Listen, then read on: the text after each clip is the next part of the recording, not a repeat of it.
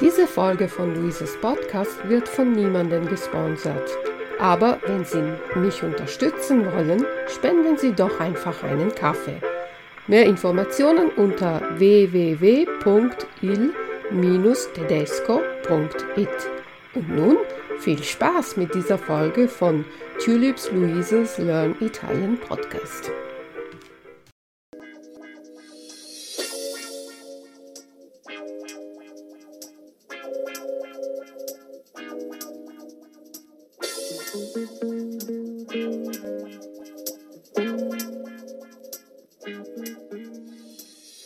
Buongiorno cari amici amanti dell'italiano e benvenuti al podcast numero 73.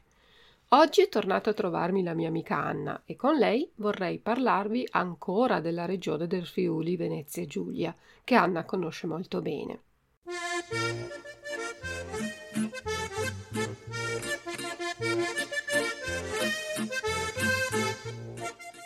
Ciao Anna, come stai?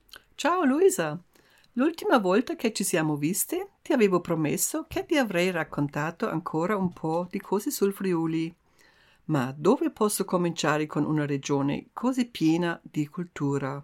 Forse con un proverbio friulano che si chiama Friuli terra di gerle, colme di perle, che si riferisce alle belle città di questa regione. In Friuli, soprattutto le donne in montagna usavano le gerle, un tipo di cesta da fissare alle spalle per portare il fieno per gli animali, oppure per portare i prodotti da vendere al mercato e durante la guerra per portare in montagna ben nascoste le munizioni per i soldati. E adesso colme di perle, cioè le ceste piene non di fieno ma di perle, cioè di belle città. Ho deciso di cominciare con la perla Aquilea. La città di Aquilea una volta era collegata per via fluviale con la città di Grado e ad Aquilea gli archeologi Ancora oggi scavano e trovano reperti dei tempi degli antichi romani. Hanno portato alla luce il vecchio porto romano e si possono vedere numerose cose ritrovate nel museo ad Aquilea. Ma Aquilea è soprattutto famosa per il suo grande mosaico nella Basilica di Santa Maria Assunta. Con ben più di 760 metri quadrati il più grande mosaico paleocristiano che esiste in Europa e che è in un pezzo unico. I mosaici nell'anno 313 d.C. erano utilizzati come un luogo religioso per convincere le persone a convertirsi alla religione cristiana e a farsi battezzare. Sul mosaico di Aquilea si vede la storia del profeta Jonas il rito battesimale con immersione e l'inizio della sua nuova vita. I mosaici aiutavano la gente che non sapeva leggere la Bibbia. La gente poteva vedere le immagini e capire le vicende bibliche senza dover leggere o sentire la predica in latino, che non capivano. Per fortuna i mosaici sono rimasti per un lungo periodo nascosti sotto un altro pavimento Così diciamo che quest'opera è rimasta in buonissime condizioni. Aquilea è davvero la culla della cristianità ed è ben conservato anche il grande battistero dove si faceva la cerimonia di battesimo dei non credenti. Sono stati i patriarchi di Aquilea che hanno diffuso la religione cattolica e avevano anche grandi autorità sull'imperatore. Molto interessante, Anna. C'è qualche altra città da visitare lì vicino? Sì, certo. Da Aquilea passiamo ad un'altra perla, la città di Cividale. Già all'ingresso della città vediamo un ponte gigante. La leggenda dice che in quegli anni costruire un ponte così grande fosse possibile solo con l'aiuto del diavolo, che avrebbe chiesto per il suo aiuto l'animo della prima creatura che avrebbe attraversato il ponte. Ma i cittadini erano furbi e al posto di una persona hanno mandato un cane. Il diavolo si è arrabbiato così tanto che ha cominciato a pestare i piedi in modo così forte che l'impronta del suo piede è rimasta sul pilastro al centro del ponte, sul fiume Natisone. Allora, Dal Teufelsbrücke, Ponte del Diavolo, entriamo in città. Ma stai tranquilla, non succede niente. Passare sul ponte è una bella passeggiata con una bella vista sul fiume. E che cosa c'è di bello da vedere in città? Proprio davanti al municipio, posizionato in bella vista, Giulio Cesare, fondatore della città che allora portava il nome di Forum Iulii. In città si possono visitare il Duomo, il monastero, il museo archeologico con l'arte lombarda e la casa medievale, la casa più vecchia di Cividale risalente a metà del XIV secolo. E non bisogna perdere il piccolo tempietto dei Longobardi, che sono venuti dal nord e che facevano molto paura se hanno invaso la regione. Lo sai, Anna, che ho letto che il nome Longobardi vuol dire dalla barba lunga?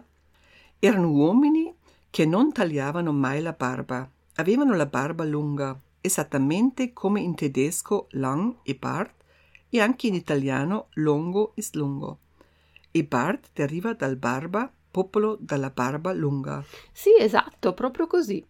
Un'altra curiosità, Anna, tu dici che i Longobardi sono venuti dal nord ed è vero, in tedesco si dice Völkerwanderung, che a noi italiani fa molto ridere, perché per noi una Wanderung è una passeggiata in montagna. In lingua italiana Völkerwanderung si dice invasioni barbariche e questa espressione invece fa molto ridere i tedeschi. Comunque, Völkerwanderung o invasioni barbariche, i Longobardi hanno occupato la zona di Cividale dal 568 all'anno 610 per fondare più tardi la Lombardia, la regione italiana con Milano. Anche il nome Lombardia deriva da Longobardi. Ah, molto interessante, Luisa. Ma in Friuli, però, i Longobardi hanno lasciato solo poche tracce della loro cultura, che è comunque di grande valore. Come ci ha detto, per esempio, questo meraviglioso tempietto dei Longobardi in Cividale. E poi parliamo delle feste tradizionali a Cividale, per esempio la messa dell'Epifania. Nell'anno 1366, all'arrivo del patriarca Marquardt, l'accento di Cividale ha dato proprio a questo patriarca una spada, come simbolo del suo possesso della città. Il patriarca ha poi celebrato la messa benedicendo la gente con la spada. Ancora oggi, ogni anno a Cividale, questo rituale si ripete durante la messa e poi dopo c'è un grande corteo storico che si conclude con una bellissima festa nella città. Insomma, se si legge la storia, poi ci si appassiona davvero alla città. Ma prima di andare via è obbligo prendere un caffè molto buono con grappa, per esempio al caffè Longobardo, con un bel pezzo di gubana una specialità di Cividale. La cubana ha origini molto antiche. Questo dolce a pasta lievitato con un ripieno di frutta secca e nocciole è aromatizzato con grappa ed è arrotolato a forma di una cerella o di una spirale. Se si ha ancora un po' di tempo, con un buon aperol si può finire la giornata godendo della bella vista su piazza Paolo Diacono, che è dedicata a questo scrittore dei Longobardi. Bene, bene Anna. E poi cosa consiglieresti ancora ai nostri ascoltatori di visitare in Friuli? Sì, la bellissima città di Udine, la cosiddetta città del Tiepolo, e siamo arrivati ai tempi veneziani. Tiepolo, grande pittore del Settecento, lavorava a Venezia ed è diventato il pittore del patriarca Dolfin. Tiepolo ha portato un nuovo stile a Venezia con i suoi colori brillanti e la leggerezza dei soggetti. I suoi dipinti si possono vedere soprattutto nel Duomo di Udine e nel Palazzo Patriarcale alla Galleria del Tiepolo. Questo patriarca Dolfin ha visto che gli austriaci Habsburger tentavano di indebolire sempre più i veneziani e così lui ha risposto con questa grande opera di arte veneziana nel suo palazzo patriarcale a Udine. Ma lo sai, Luisa, che l'opera più grande del Tiepolo si trova nella residenza a Würzburg in Baviera? Um, veramente no, non lo sapevo. Ma l'arte veneziana non si trova solo nei musei. No, i veneziani hanno lasciato agli udinesi una bellissima piazza, Piazza della Libertà, che si deve vedere, ammirare e non si può fare a meno di innamorarsene. E dopo aver visitato questa piazza, non lontano c'è il castello di Udine, e da qui si può ammirare la città dall'alto. Il castello è il simbolo della città ed era la sede dei patriarchi e dei governatori veneziani. C'è anche una bella canzone in lingua friulana, Oh che bel castello Udin, che vuol dire Oh che bello il castello di Udine. Questa canzone mi viene sempre in testa quando sono al castello qui sopra. La conosci? No, ma me la fai sentire? Certo, ce l'ho proprio qui sul cellulare.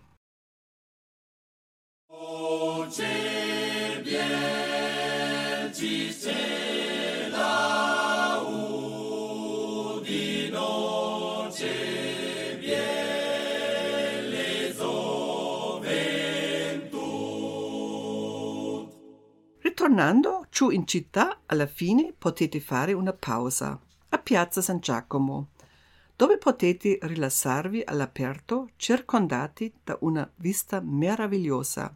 Oppure potete andare al vecchio caffè con Tarena. Ah, buona idea. Il caffè è sempre una buona idea. E dopo che ci siamo riposati, qual è la prossima tappa? Io proporrei Villa Manin, non lontano da Udine. C'era la villa dell'ultimo doce. Di solito i nobili di Venezia avevano una villa in campagna e anche la famiglia Manin. Nel 1797 Napoleone ha conquistato la Repubblica di Venezia e così la famiglia Manin ha dovuto andare via e accettare che nella loro villa Manin Napoleone e il Kaiser Franz II firmassero il Trattato di Campo Formio, con il quale il Friuli è diventato austriaco.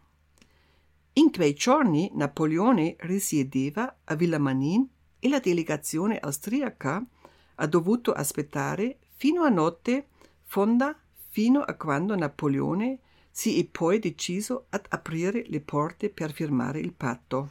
Beh, la storia è sempre molto affascinante. Grazie, Anna. Mamma mia, per poco avrei dimenticato la città di Palmanova. Già nel 1593 i veneziani avevano costruito una città con la planimetria a forma di stella. Era un prototipo di città militare fortificata per proteggere Venezia contro le invasioni dei turchi. L'idea era di mettere i soldati al centro della città in modo che potessero raggiungere molto più velocemente la cinta muraria.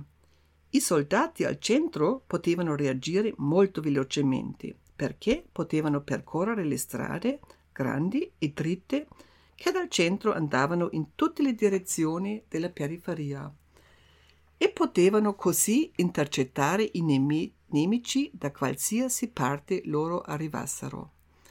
E ancora oggi si vede molto bene l'idea del progetto, soprattutto da sopra, è meraviglioso.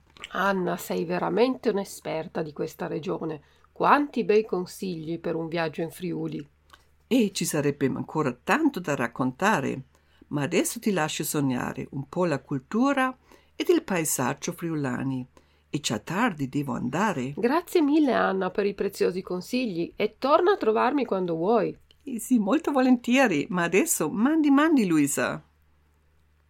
Oh, vedo che è già tardissimo oggi, allora buonasera. Mandi, mandi, Anna. Cari amici e amanti dell'italiano, avete visto quanto c'è da raccontare e da sapere su una sola regione d'Italia. E Anna è proprio appassionata del Friuli. Spero che l'episodio del Friuli vi sia piaciuto e vi ringrazio per l'ascolto. Vi ricordo che potete trovare la trascrizione del podcast alla pagina www.il-tedesco.it e vi do appuntamento al prossimo episodio. Ciao ciao dalla vostra insegnante di italiano Luisa. Ciao ciao!